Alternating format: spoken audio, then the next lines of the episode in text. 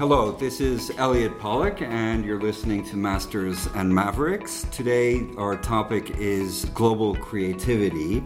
Um, why is creativity important in a digital world?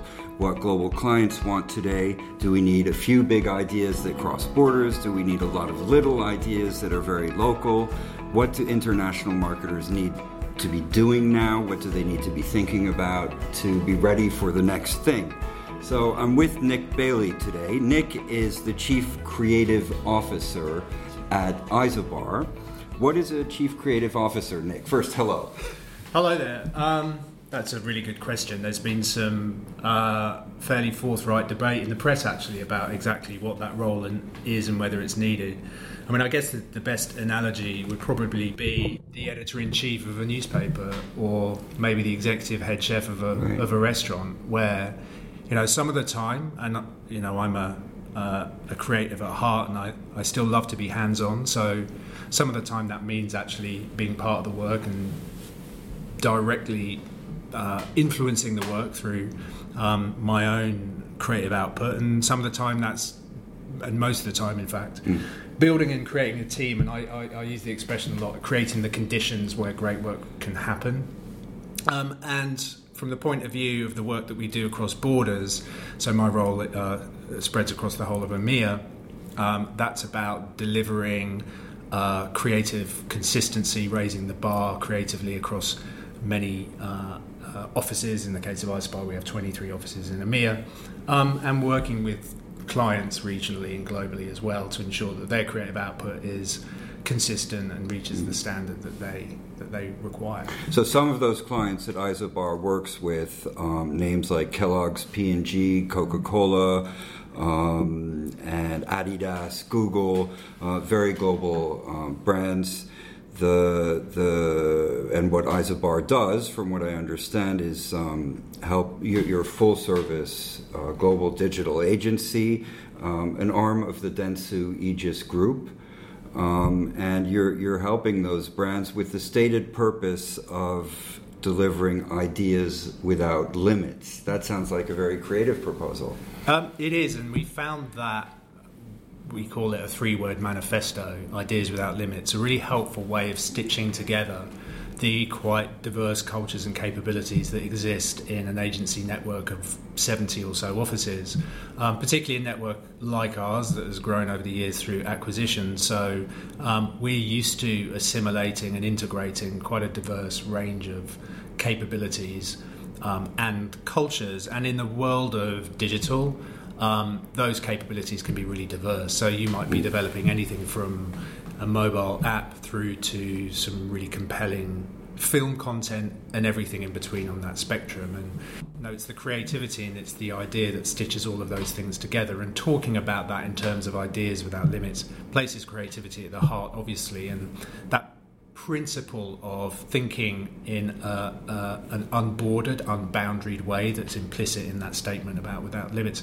is really important, not just to our culture, but actually the way that we approach our work operationally. So, assembling multidisciplinary teams that aren't necessarily based on a particular uh, preconception or prejudice about what the answer might be when a brief comes into the business. So, mm-hmm we tend to try to look at our clients' challenges as business challenges first rather than marketing challenges um, and arrive at solutions that are going to drive uh, real commercial upside for their business. Um, and generally, that means pulling a bunch of levers, both creatively, strategically, and um, most importantly, and that runs through the heart of everything we do, using technology.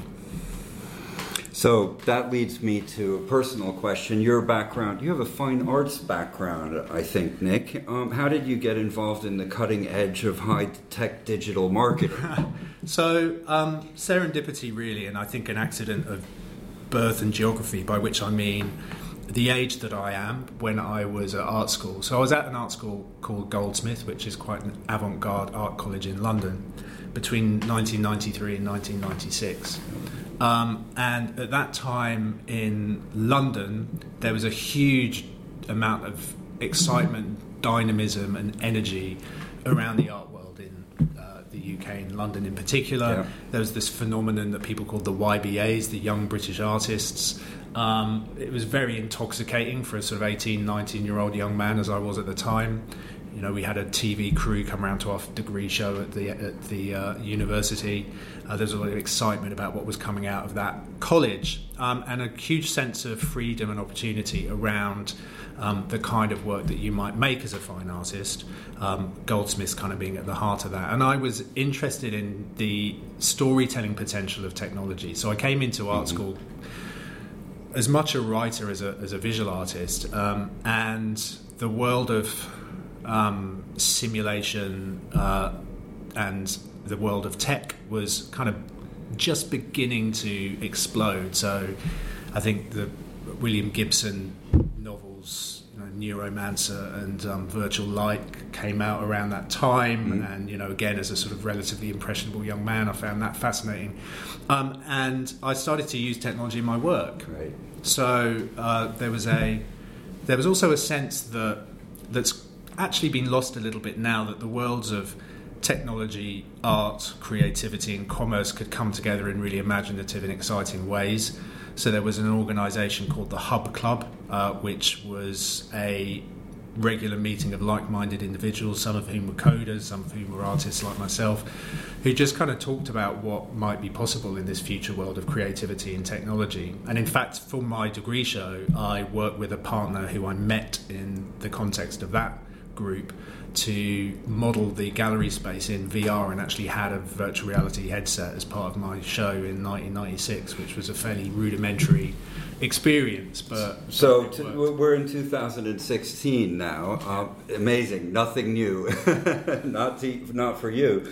Um, and we'll get to that point uh, a little bit later, maybe about uh, has digital performance. Um, eclipsed to some extent the importance of creativity and human connection and, and where you are where we are today um, in that. But what what so you you um, later on went to work at AKQA, which was a uh, it still is a uh, very special probably digital agency, a pioneer. And worked there for many years. Um, I think the last role was executive creative director at the Amsterdam office. Um, and then you moved to Isobar here in London um, in the CEO role. Uh, and now you have moved back into the chief creative officer role. So help me understand this. Um, that's not very typical to have become a CEO.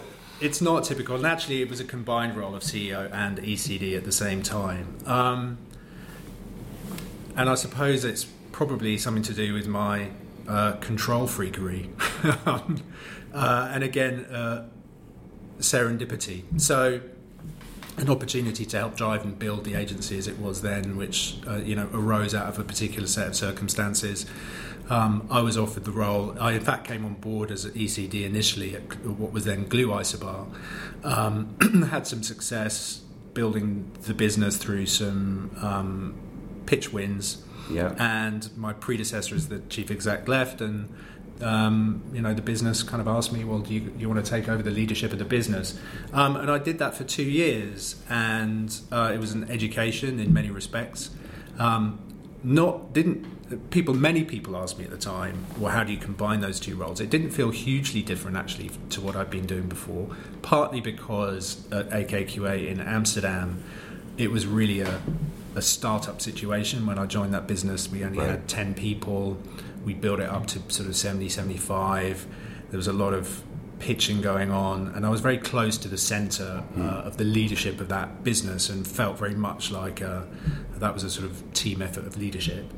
Um, and when you're part of a digital, uh, digitally led agency, let's call it that, as a creative, in order to deliver work successfully, you have to be fairly closely involved with other parts of the business. So, the difference between good digital agencies and really great agencies are often the capability is, sim- is often simply the capability to deliver really effectively, and that means bringing together um, different disciplines and operate operationalizing your process. Right, so I had a I had a good understanding of how to do that effectively, and um, so that sort of two year period where I led the business, um, was was one of growth for me and growth for the business, and you know I think has made me a better creative leader.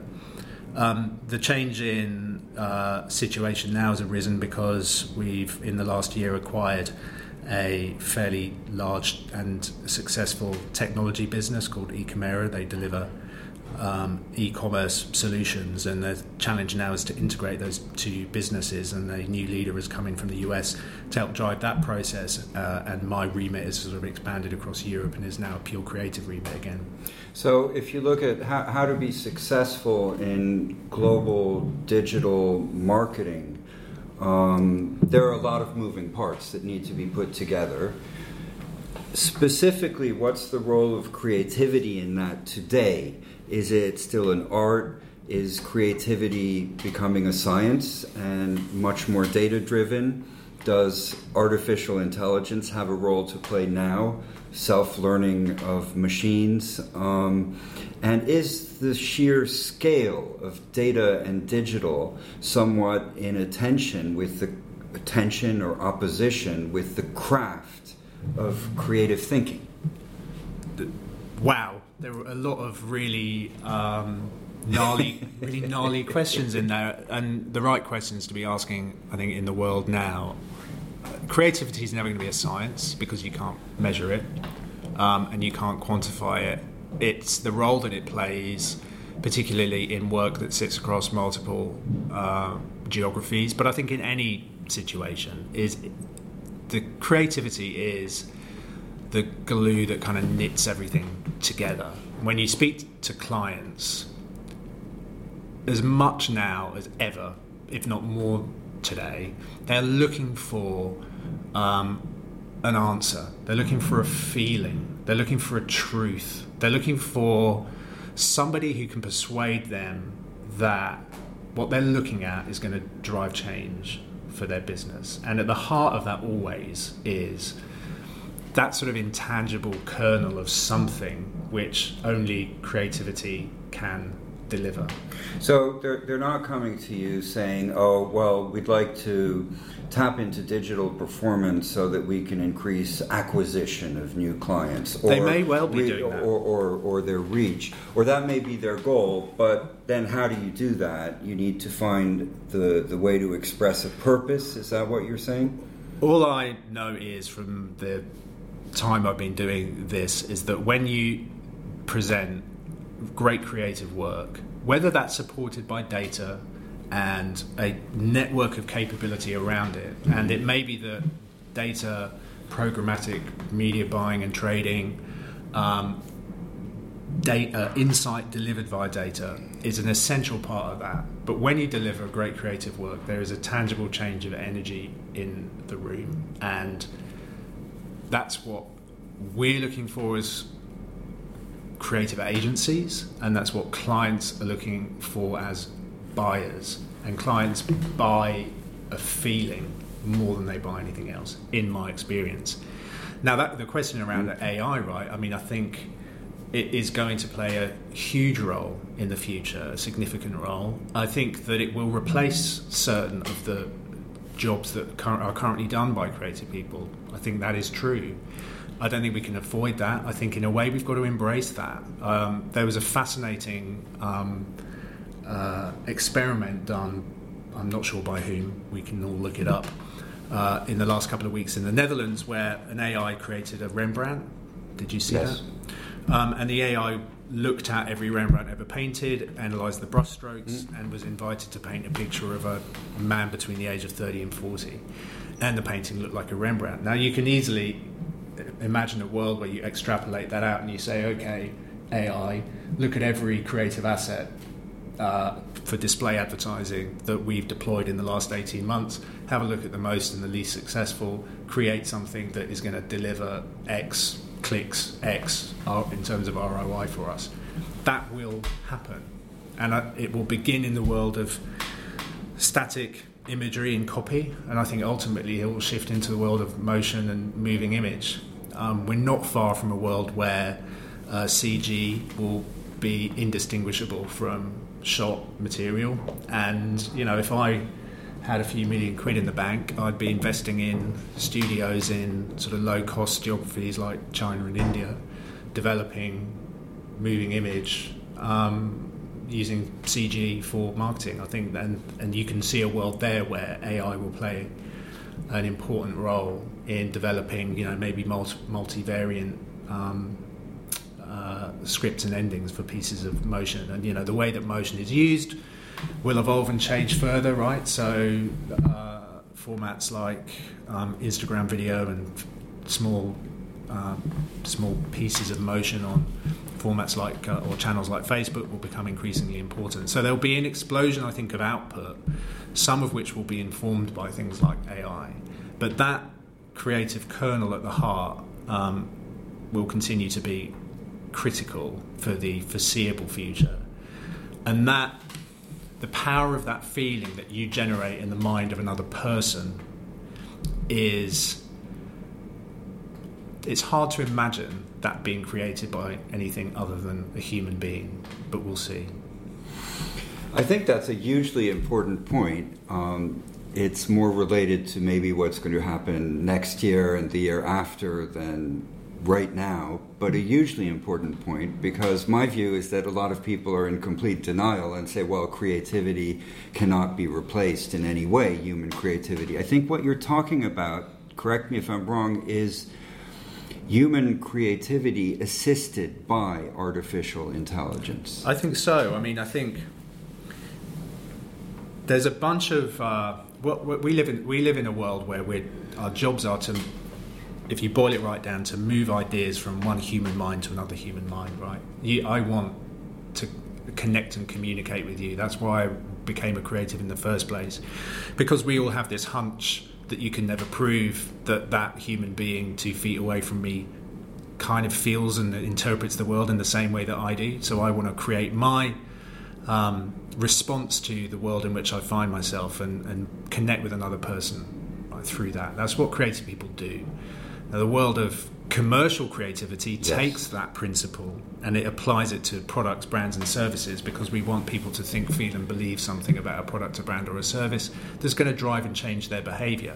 Now, there's a whole bunch of stuff that we can analyze and measure behind that. So, for example, people will respond to pictures of people who look more like them, they just will, than to images of people who don't. And I don't mean that in terms of ethnicity and age, I mean that in terms of actually who physically look like them. Mm-hmm. Now, we will soon live in a world where the creative assets take, take the if you take the craft outside of the idea, you take, you, if there's an idea that exists and that's delivered through the through craft, and that craft may include a piece of motion, a bit of moving image or a static image, the the people, the clothing, the context, the music, because you're going to know everything about me through my interactions, not just on social channels, but actually in the world soon enough. When I go in a store, you're going to know who I am. You're going to know what my previous interactions with your brand have been. You can present me with creative work that you will know as a marketer I will be more responsive to yes. because of what you know about me. And so there are there are a huge range, I think, of creative crafts that are going to change unrecognizably in between now and the next sort of 10, 15 years, and um, that is just inevitable. You know, my um, my father-in-law is an illustrator. Uh, he was hugely successful as a commercial artist in the 1970s and the 1980s. And when you look at his back catalogue of work, much of it was for magazines. So he, he used to work for magazines like Women's Own. There was a teen mag called Look-in in the UK. These were and these magazines had circulations of three, four million people, and articles were illustrated with paintings. Um, work that took sort of one individual like him two, three days to create, and every book cover that you saw on the shelf had a painting on it. And you know, this man has many thousands of really beautiful pieces of work. But his career ended in the early 80s, really, when desktop publishing uh, came in and it became possible for publishers to create compelling designs quickly and easily on computers. Um, and the same disruptive change will take place. Um, in the world that, that we live in right now. How, how does that affect the way that you address or see um, cultural difference around the world? So when you're creating ideas for different countries, EMEA, let's say, um, the fact that you have so much data, personalized data about people in different markets, does that mean that you can bypass any cultural insight into um, the environment that they've grown up in? Or is culture more important perhaps today because people are um, um much more holding on to it? Given globalization, I think cultural insight will become more important. I think right now we live in a world where um, people who live in quote unquote less important markets, mm-hmm. or from a from a commercial point of view, markets that generate less income for brands. Yeah. Get, not in the top five, let's say. Yeah. Get um, generic work foisted on them, and probably it's a waste of everyone's time and money because it's yeah. just ignored and not responded to. But no one knows, no one in, historically has known that. You know whether a, a, bunch of uh, cr- creative assets deployed by, say, an FMCG business in a relatively small country in you know the Eastern Europe or in the Middle East or in sub-Saharan Africa um, actually delivers anything at all because it's not in anyone's interest particularly to find that out. We will, we now know and are beginning to know the answer to those questions, and um, it's not been efficient for people to create and transcreate creative for those markets. It will become possible to do that, and it will become possible to do that for technology through technology um, and AI and you know new ways of creating creative assets. So there is a huge sort of untapped opportunity. So it's not, yes, there is a threat to kind of existing markets and capabilities, but there are there's work that is not it's not possible currently to do that it will become possible to do, and insights that it's not currently um, efficient to leverage that it will become cost effective to leverage, and you know, that that work will become more effective. You know, and we're for, for my entire career, I've had the feeling that we're in the sense in, in a period of transition and change. Um, and I don't have any sense that we're emerging from that. I think we're right bang in the middle of it. And I won't see the dust settle, I think, until way beyond the end of my career. You were saying earlier that part of your, your role is to ensure for the clients you're working with um, consistency across territories, including consistency of quality, of course. I assume that means also consistency of message or overall brand message. What you're saying here, however, is that local relevance could be leveraged much more in the future given the technology that allows to create assets for even smaller markets. Um, is, is social media part of that? The fact that people in different countries are using social media, you can listen into it, get information, and perhaps leverage that to communicate in a more interactive way? Or does advertising have no part to be in social media? Um, well, the clue is in the name. Social media is a media channel, um, and those those channels and platforms exist, and their business model is based on the data that they accrue about individuals uh, and harvest, which sounds like a terribly sinister word, but really that's why they exist, and they exist to harvest that data and then sell it to to commercial entities. So yep. whether you call it advertising or not, they are all advertising platforms. That's why they exist. I think I think my job is to deliver consistency. I think relevance is probably a better word. So we sit here in London. You know, London is its own sort of cultural universe. It's very easy for creative output to be disproportionately reflective of that cultural universe in which it resides. So my job, because I spend time with clients outside of this market, for example, we, we work with the handset business Huawei. You know, by spending time with those clients in China um, and in other markets, yeah. being under the skin of what it, breathing the same air as them. You know, so that the work that we create here is going to be effective and resonate in the UK, France, Italy, Spain, which are all effectively the same from a cultural perspective, really. Um, there's nuance, but when you compare Germany, France, Italy, UK, Spain to China, there's real difference there. Yeah. So, you know, my job is to help our teams um, connect with those cultures um, and to work more effectively across borders so that the work remains relevant. Social, of course, is an incredibly important tool. Um, when it comes to understanding those markets, brands no longer live in a world where they can push stuff out there and and sort of not expect there to be a reaction. So it's much more important that brands are sensitive to the cultures in which they play because you know a misstep will generate potentially a huge amount of uh, damage. It can be commercially damaging to, to a business. What's your view on the um, on co-creation with influencers and user-generated content in different markets? Um, is, is that part of what you're advising clients on? Well, you know, even the expressions, the, the expression user-generated content is beginning to feel slightly anachronistic because who's a user um, and who's a and who you know why why some people use users and some people not use users. I mean, I think um, influencers themselves, and I think that term itself will sort of fall out of use fairly soon. We're again we're again in a, in a mm. moment of disruption and change yeah. around the potential of individuals to become powerful media channels in themselves. And we've seen this in the last three or four years. You know, you've got TV, you've got broadcasters who may be able to command audiences across an array of sort of specialist channels of you know two three hundred thousand on on special on yeah. daytime channels or even even prime time channels, and they they do that through and having to carry a really heavy kind of infrastructure and cost. And you've got individuals who are able to command regular audiences in the multiples of millions. And you know why those individuals should be treated as sort of um, the tool of a brand when they in them they should think of themselves and now they do as uh, the equals of all the superiors to um, existing media owners and channels.